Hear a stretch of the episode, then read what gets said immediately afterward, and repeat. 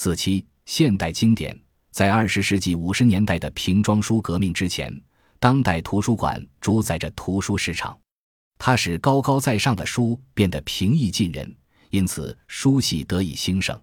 瑟夫为他做广告，最重要、最有趣、最引人深思的现代文学集锦。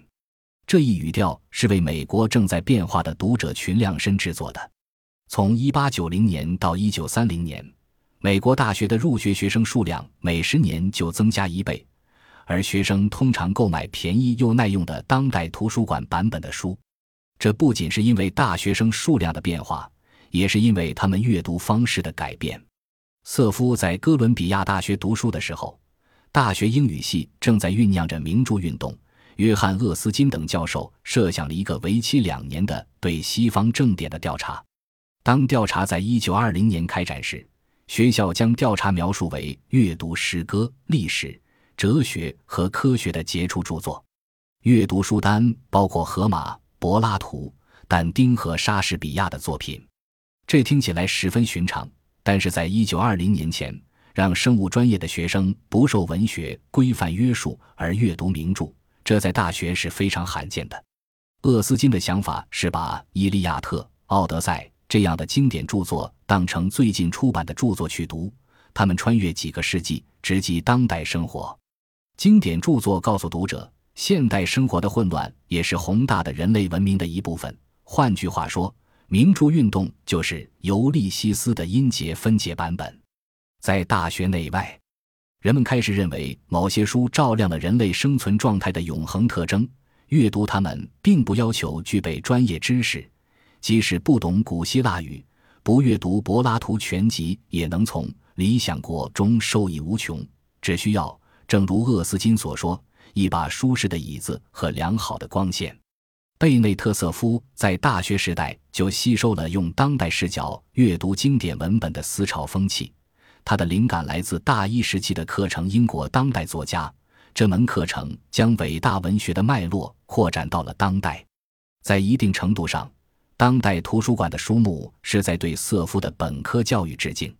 更好的是，对于正在努力提升社会地位的一代来说，他们或是对大学时代抱有怀旧情绪，或是希冀受到大学教育的恩泽，正如贝内特瑟夫和赫拉斯利夫莱特他们自己。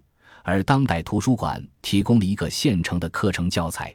当代图书馆使知识特权商品化，让人产生可以自学成才的错觉。读者无需进入学院就可以获取学院派的好处，他们通过购买十几本便宜的书就可以超越大众文化。瑟夫改变了当代图书馆的版权页标识，将其从一个戴着斗篷的和尚伏案工作的形象，变成一个手中高举火炬。跳跃在半空中的轻盈形象，阅读经典不是为了学识，而是为了自由，为了让个人的光芒照亮整个世界。阅读名著对战后大众有吸引力，他们对西方文明的未来焦虑不安，并倾向于认为自己就是文明的继承人。美国读者期待看到美国当代作家进入西方正典，正如他们的国家已经登上了世界舞台。当代图书馆使威廉·福克纳、多罗西·帕克和舍伍德·安德森可以与埃斯库罗斯、米尔顿和塞万提斯相提并论。他的书单成功的使文学既凸显出世界性，又兼具爱国情操。这些都不在原计划中。当代图书馆最初只是个噱头。一九一五年。阿尔伯特·伯尼给惠特曼巧克力公司寄了一本仿皮封面袖珍版的《罗密欧与朱丽叶》，并建议他们在每盒巧克力里放一本悲剧爱情故事。惠特曼巧克力公司订购了一点五万本。袖珍书是一个猎奇物品。当伯尼意识到没有巧克力也可以卖书时，他开始在沃尔沃斯平价百货里以二十五美分一本的价格零售他的小皮书图书馆。一九一七年。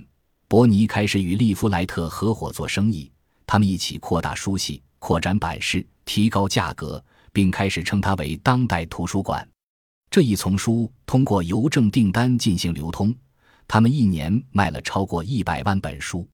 贝内特瑟夫通过伟大书籍项目的万花筒来审视伯尼的创新，构架这一书系的，并不是低廉的版权收购价格，而是这些书共同体现的现代精神。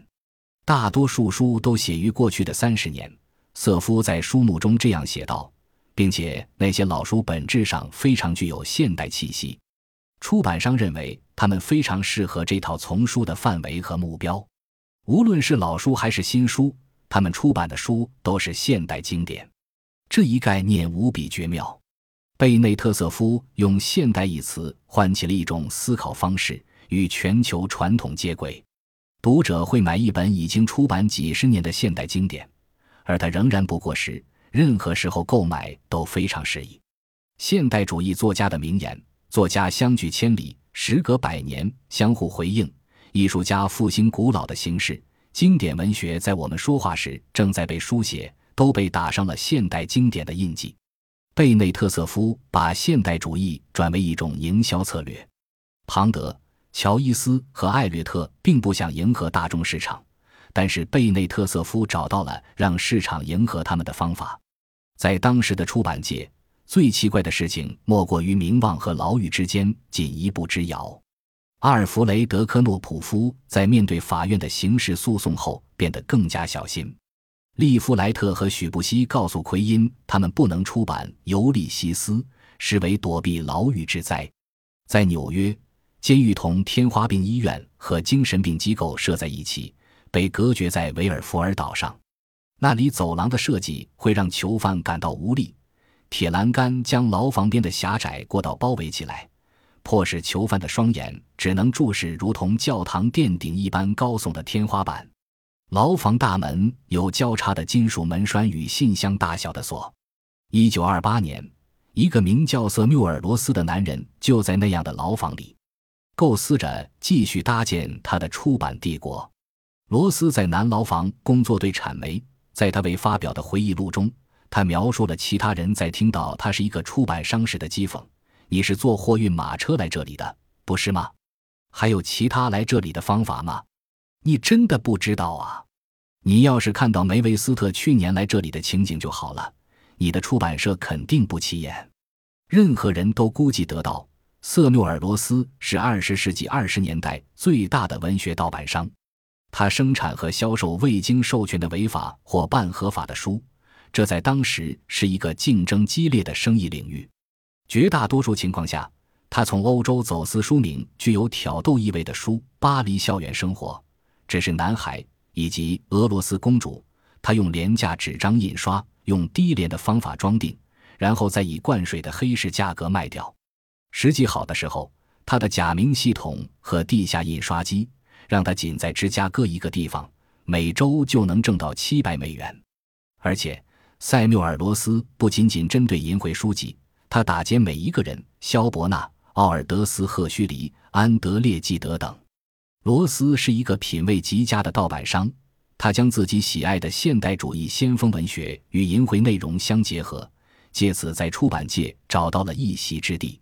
他在窃取 T.S. 艾略特的《历史斯维尼》一书的片段时，将其改名为“宝贝，你想回家吗？”罗斯最大的成就在于盗版《扎泰莱夫人的情人》和《尤利西斯》。他早年在《小评论》上读《尤利西斯》时就读得津津有味。他认为都柏林人是诚恳的人物研究，而画像是一部奇异的、闪烁着才华的未完成的作品。但《尤利西斯》正如他后来所说，描述了一种变形物。这种变形物集所有男人为一身，所有国家为一个，所有城市为一座，所有日子为都柏林的一天。他十分欣赏乔伊斯的小说，决定要盗版它。文学盗版最便捷的地方在于，在许多情况下并不违法。一本书除非在美国被印刷制造，否则不受美国的版权保护。罗斯需要做的只是再次印刷尚未找到美国出版商的英国和欧洲版的书。罗斯喜欢钻法律的空子，有时他获得作者的同意印刷他们的作品，并偶尔付给他们微不足道的酬劳。但是，合法授权并没有使淫秽书籍变得不再下流。他已经至少在五个不同的监狱服刑了二十五年以上。罗斯在一九一九年卖出了他的第一本色情书。他在第八大街上开了一家小书店，命名为纽约诗歌书店。书店位于一栋公寓楼地下室的一个大房间里，可以通过一扇刚刚高出街道的窗户向外窥探。罗斯一直营业到半夜，他从不打广告。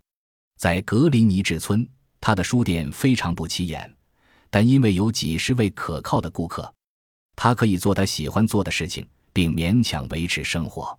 他在曼哈顿四处寻找无人问津的佳作和二手书，建立自己的库存。